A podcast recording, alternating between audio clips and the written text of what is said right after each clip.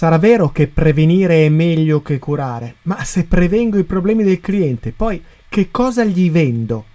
Questa è la puntata 589 di Vendere Valore, l'undicesima che trae spunto dal libro Elite Sales Strategy di Anthony Iannarino per ragionare su come sia cambiata la vendita oggi e quali siano le differenze delle quali dobbiamo tenere in conto se vogliamo essere efficaci con i nostri clienti. Buon ascolto. Non è una recensione o un riassunto quello che voglio proporti con questa serie del podcast. È guardare a cosa un libro ha da dirmi e insegnarmi alla luce delle mie esperienze e di ciò che ho preso altre fonti per raccontarlo a te.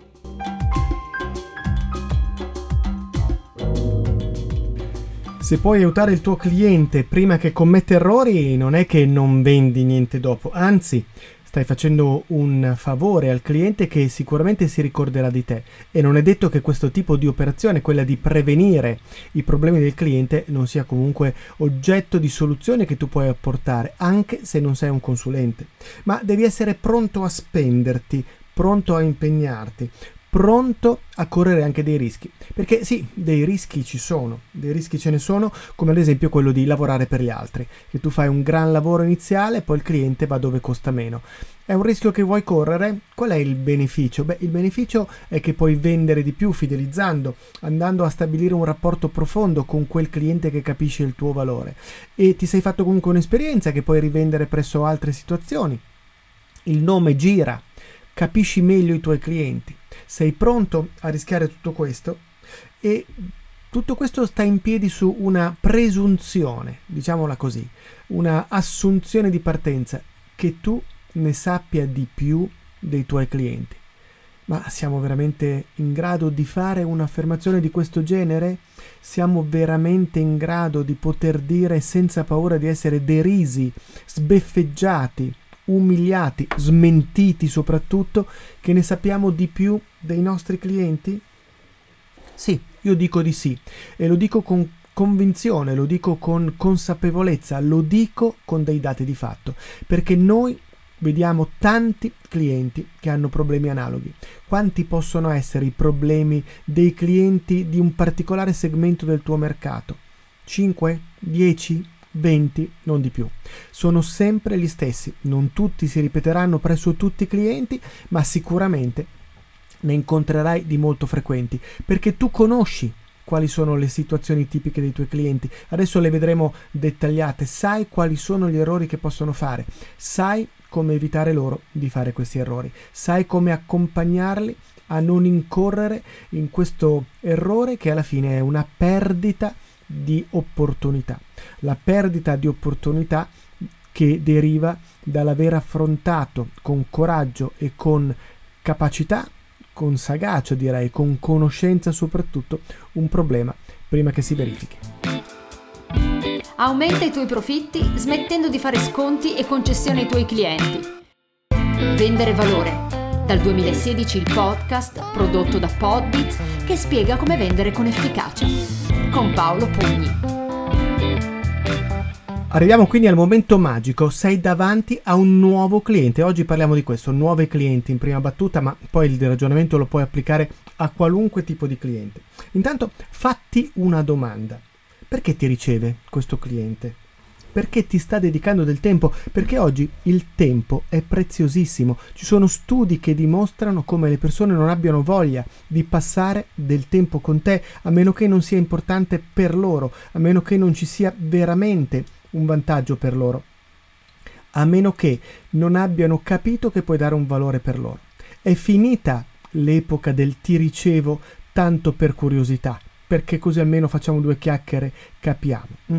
Uno studio di HubSpot mm, eh, presentato da Christine Newberry dice che il 44% dei buyer millennial dice niente millennial, stanno arrivando i millennial, guarda che non avrai ancora a lungo degli acquisitori o dei decisori solo boomer, i millennial stanno arrivando e stanno prendendo le posizioni, come è giusto che sia. Il 44% dei buyer millennial preferirebbero non incontrare mai un venditore di persona e quindi non hanno tempo di parlare con un venditore se non perché c'è qualcosa di speciale che hanno colto in lui. E quindi comincia a farti questa domanda: perché ti sta ricevendo? Se ti ha chiamato lui, ancora di più, come mai? Cosa è successo prima? Perché ti sta chiamando? Che cosa ha trovato di così affascinante da chiamarti? Perché ti sta chiamando? Quindi eh, se invece ti ha ricevuto, mh, mm, perché tu sei stato capace di farti ricevere, perché sei stato capace di fare la differenza, perché può essere insoddisfatto, può desiderare di meglio, può voler cambiare perché magari è arrivato da poco in quella posizione, ma perché ha accettato proprio la tua visita? Come sei arrivato lui? Qual è stato il percorso? Tienilo a mente perché lo puoi ripetere tieni a mente o chiediglielo che cosa ha fatto sì che lei mi stia dedicando del tempo. Mm? Eh, ti ha concesso quindi un credito di fiducia per sentirti dire cosa? Che siete leader di mercato? Che avete un eccellente rapporto qualità-prezzo? Che puoi dargli un servizio a 360 gradi?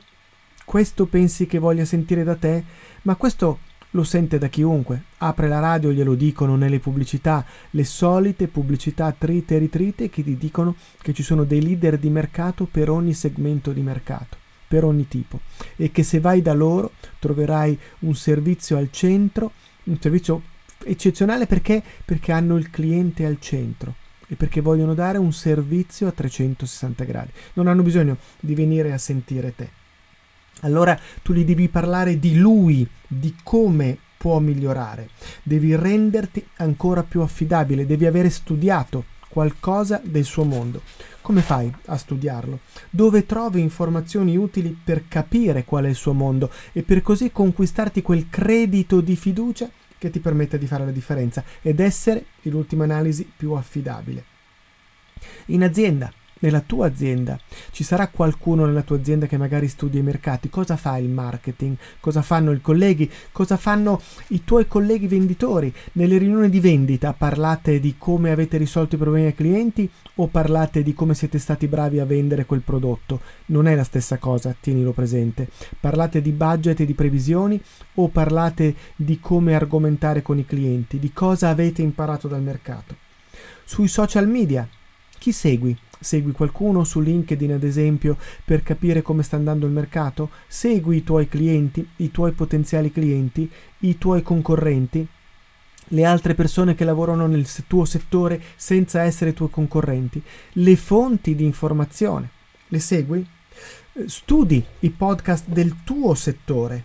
Mm, studi quei podcast che ti permettono di capire di più su come sta andando il mondo, anche quelli di cultura generale, di politica, di economia, Ehm, di trend attuali, quelli ufficiali che parlano del famoso mondo Pestal, che fantastico acronimo, Pestal in italiano sembra che hai pestato qualcosa, che però poi dicono porti fortuna. Mm. Pestal cosa vuol dire? Politica, economia, scienza, tecnologia, ambiente, legale parlano di questo perché se sai queste cose puoi dare un aiuto ai tuoi clienti. Ad esempio, sai se le aziende con le quali lavora, pos- lavori tu possono beneficiare oggi dei fondi derivati dal PNRR? Sai se possono magari attingere a questi per ottenere dei risultati, per investire nella loro azienda? E su che cosa investono? Su uno stand in fiera? Su un nuovo macchinario? Ma con quale scopo? Con quale finalità? Compro un nuovo macchinario, risolvo i miei problemi? Cerco di ridurre l'impatto energetico. Questo potrebbe essere già più interessante. Sai cosa stanno facendo? Sai quali sono i, ten, i trend del mercato attuale? Beh, potresti andare a consultare il mondo del sole 24 ore, di Psoa, il mondo degli, di Ambrosetti, CRIF, cercare di avere indicazioni di tipo finanziario, istituti di statistica. Mm, settimana scorsa è uscito un interessante articolo dell'Istat che dice che eh, in funzione dell'aumento dei costi energetici molte aziende rischiano addirittura di avere un margine operativo lordo negativo. Meno 8% è la stima dell'Istat per alcuni comparti. Vuol dire tanta roba questo. Quindi eh, utilizzi Google Alarm per sapere quando ci sono notizie del mondo che ti riguarda, utilizzando delle parole chiave che parlano dei tuoi clienti. Cerchi dei blog che parlino di questi articoli, di questi, chiedo scusa, di questi mondi, di questi temi. Ci sono siti di università, di società di ricerca, di società di consulenza come KPMG per esempio, camere di commercio, associazioni industriali, associazioni di imprese, l'ICE, l'ITA, eh, il Ministero, banche che pubblicano informazioni di questo genere, ci sono convegni, congressi che puoi seguire anche a distanza, vedendo che cosa hanno pubblicato, leggendo negli atti, magari in alcuni casi addirittura anche andando a parteciparne. Ci sono statistiche, indagini, ci sono un sacco di luoghi Google Trend per capire cosa, che ricerche fanno i tuoi clienti, ad esempio.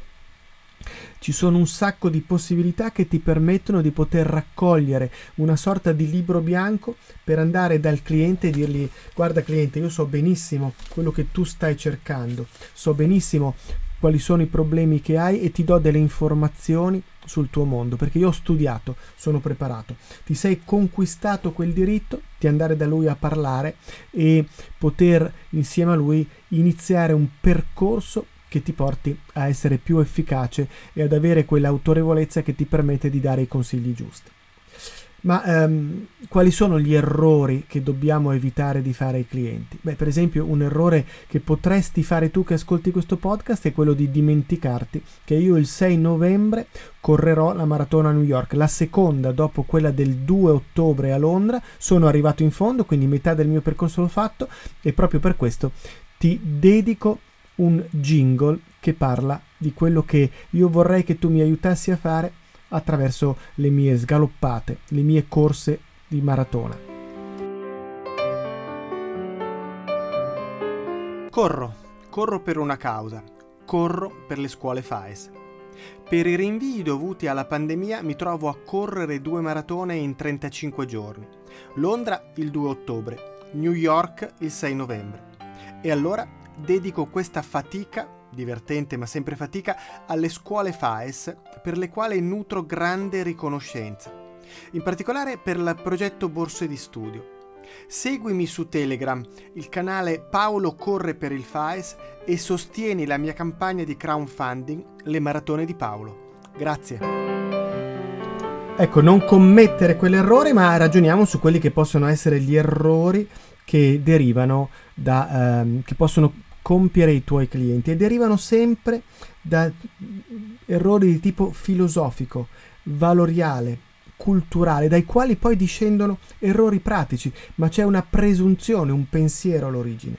Ad esempio, il primo caso, il caso che definiamo A, mm, è quello di considerare la spesa invece che l'investimento e quindi io cerco sempre il prezzo più basso, quello che alla fine però vuol dire meno valore. Cerco di trovare il miglior rapporto qualità-prezzo, che in realtà è un modo per dire costa poco, fa anche un po' schifo, però veramente lo paghi pochissimo. Ho esagerato, ma ci siamo capiti. Provate a immaginare i prodotti di classe, quelli che hanno una qualità intrinseca veramente elevata. Li avete mai sentito proporsi dicendo che sono dei prodotti che hanno un elevato rapporto qualità-prezzo? Chi è in genere che parla di elevato rapporto qualità-prezzo? Ci siamo capiti? Mm. Eh, invece dobbiamo aiutarli a capire che il prezzo non conta, quello che è rilevante è l'investimento, cosa posso ottenere da quello che sto investendo. A volte questo tipo di approccio c'è perché il cliente non capisce il valore di quello che sta comprando, si sente costretto a comprarlo e quindi alla fine, vabbè, mm, cerchiamo di spendere il meno possibile. Eh, nessuno te lo dice dei fornitori che c'è meno valore in quello che stai comprando. Lo scopri dopo, ma dopo è troppo tardi. Vuoi provare a parlargli di questo? Qui torniamo al primissimo episodio di, questo, di, questa serie in cui facendo un salto in avanti andai ad estrarre proprio il concetto dei modelli di business, per non parlare male dei concorrenti ma parlare di modelli di business, ma torneremo anche su questo, avremo modo di tornarci per non costringerti a tornare indietro e ricercare quale fosse quella particolare puntata. Secondo caso, eh, abbiamo sempre fatto così, perché cambiare è difficile, dobbiamo cambiare noi, noi per primi, solo se siamo costretti, noi abbiamo sempre fatto così, abbiamo una tradizione. E poi succede che se le cose non vanno bene, la colpa è sempre di qualcun altro, è del fornitore. Allora cosa facciamo? Cambiamo il fornitore, perché se c'è qualcosa che non va, la colpa è sua, non è mai nostra. E quando non è colpa del fornitore perché non riusciamo proprio a capire come fare ad addebitargli la colpa, allora è il mercato, sono le circostanze, è la politica, è la contingenza internazionale, è la guerra, è il prezzo del petrolio, è il prezzo dell'elettricità. C'è sempre una buona ragione per cercare le colpe fuori di noi. Se io penso al mio settore, uno dei casi classici è quello eh, relativo alla consulenza e alla formazione, è quello di immaginare che, vabbè, sì dai, facciamo un corsettino, quattro ore, va bene, gli dai un'infarinata, gli trasmetti quattro concetti e poi abbiamo completamente cambiato andazzo. Dopo queste quattro ore di formazione su cosa sia il social selling, tutti tac come un sol branco, catturano clienti su LinkedIn uno dietro l'altro, così, pronti via. Corso lunedì mattina, a mercoledì sera abbiamo già 10 nuovi clienti. No? Non ce li abbiamo? È perché abbiamo scelto il fornitore sbagliato, perché quell'incompetente non è stato capace di trasmettere quello che devono fare i venditori. Mm, ecco, mm, no, tu mi dici che obiettivo vuoi raggiungere, io ti dico come raggiungerlo e ti spiego perché quella è la strada per raggiungerlo. Certo che costa di più, è un investimento che fai per ottenere dei risultati. Non stai comprando un corsettino, non stai comprando un prodotto a scaffale e quindi vai a vedere quello che costa meno rispetto agli altri. Mm. Eh, certo, devi essere preparato, devi segnarti quali sono questi preconcetti del cliente per saper gestire le sue risposte, per saper convincere il cliente aiutandolo a tirar fuori da lui la verità. Devi mostrargli quali sono le conseguenze di quelle che sono le sue decisioni, facendogli male, come abbiamo visto nell'episodio precedente. Mm. Devi aiutarlo a guardare alle conseguenze che derivano da questi pregiudizi, alle decisioni che questi pregiudizi fanno prendere e che hanno delle conseguenze spesso devastanti. Ehm, in che modo nascono questi pregiudizi? E qui ci facciamo aiutare dalla Theory of Constraint, quella di Eli Goldratt. E prima o poi prometto che alla talk dedicherò una serie di podcast, una serie di episodi. Intanto consiglio è quello di seguire Claudio Vettro su LinkedIn e i suoi seminari, ne ha fatti alcuni insieme al mio amico Francesco Smorgoni, sono eccellenti, partite da lì.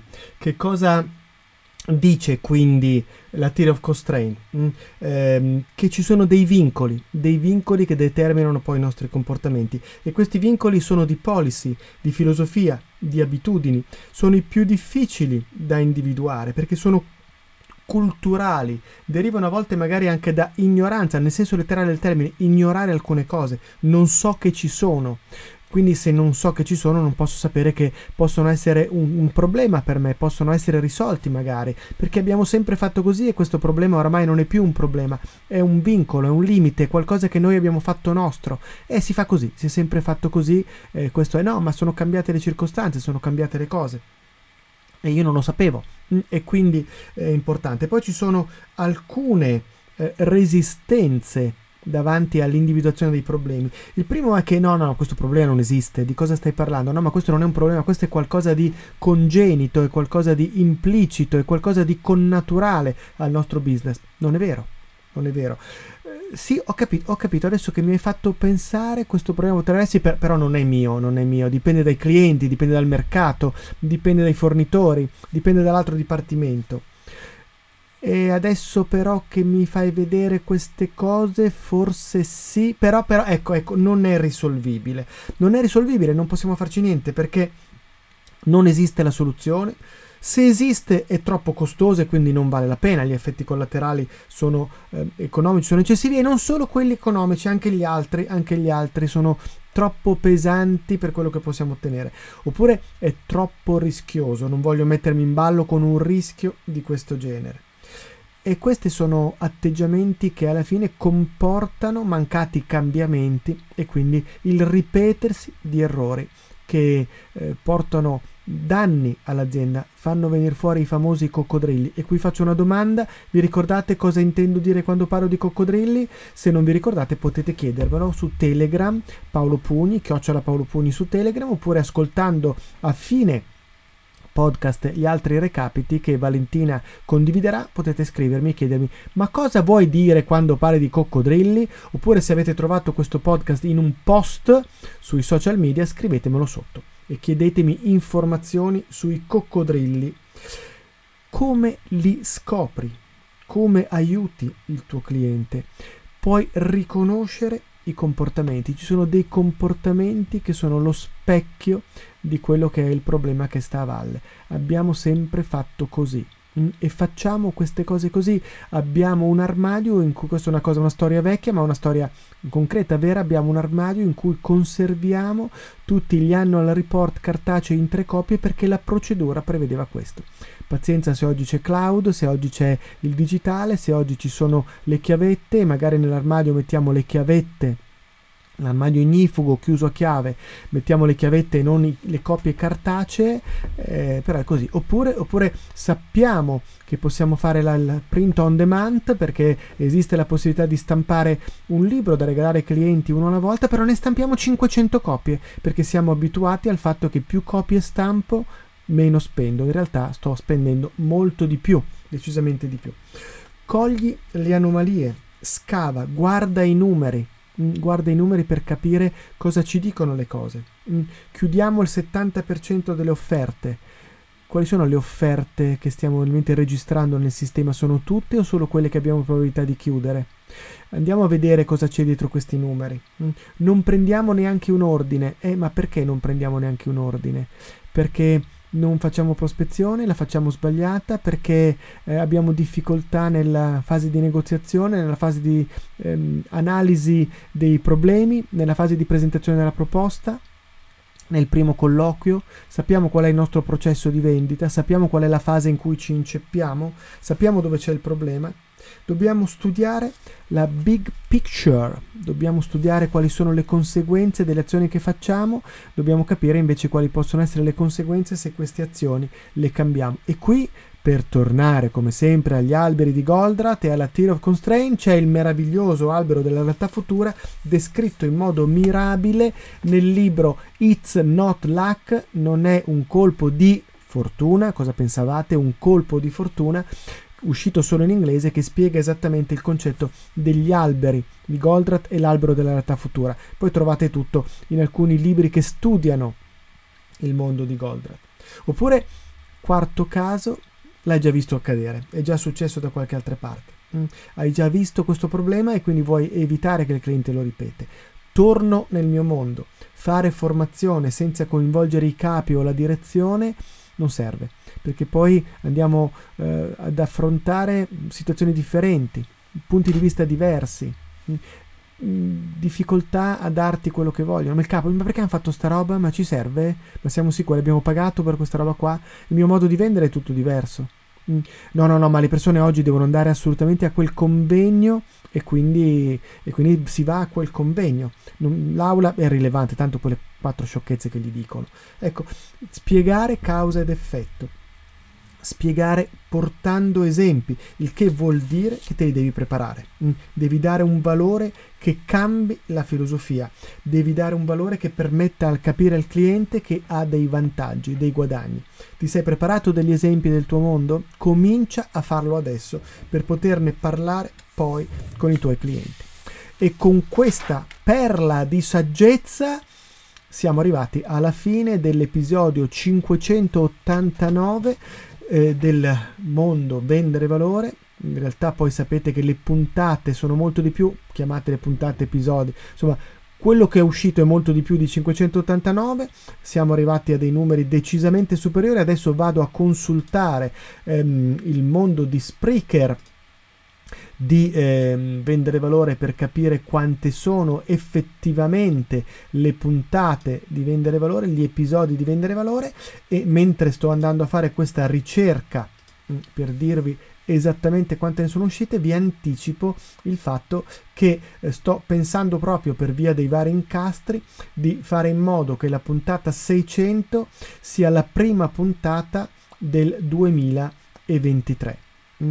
quindi in modo da cominciare il nuovo anno con la puntata 600 dopo evidentemente l'Epifania in modo tale da permettere magari di fare qualcosa in diretta con tutti e quindi andrò a diluire le puntate che restano quando sarò negli Stati Uniti per la maratona è probabile che non sia in grado di registrare il podcast e quindi salterò una settimana o due, in questo modo potendo quindi spostare in là la puntata 600, ma per tornare al numero che volevo dirvi, gli episodi ascoltabili, così come ci dice il nostro amico Spreaker, sono 718 mh, mm, e il numero totale degli ascoltatori secondo eh, Spreaker supera i 600.000. 600.000 non persone evidentemente, ma 600.000 ascolti di quelle che sono state le puntate di Vendere Valore. Mica male, sono soddisfatto, anche un po' preoccupato, ma soddisfatto. Io vi auguro una buona settimana, un saluto a tutti da Paolo Pugni e da Vendere Valore. In particolare vorrei ringraziare, e spero che siano ancora qui, eh, Leonardo e Stefano che in un episodio del podcast di Leonardo mi hanno citato con parole squisite e splendide. Grazie a tutti. Buona settimana da Paolo Pugni e da Vendere Valore. Iscrivetevi al canale Telegram di Vendere Valore. telegram.me slash vendere valore per restare sempre aggiornati sui nuovi episodi del podcast e accedere ai contenuti speciali riservati agli iscritti. Per contattare Paolo puoi utilizzare Telegram scrivendo o lasciando un messaggio audio a telegram.me slash paolopugni oppure scrivere un'email a paolo.pugni chiocciola pugnimalago.it o ancora contattarlo su LinkedIn. Vendere valore è realizzato in collaborazione con Podbiz, che trasforma le tue idee in podcast e i tuoi audio in libri. Cura editoriale di Andrea Pugni. Musiche di Emanuele Chiaramonte. Voce della sigla di Valentina May.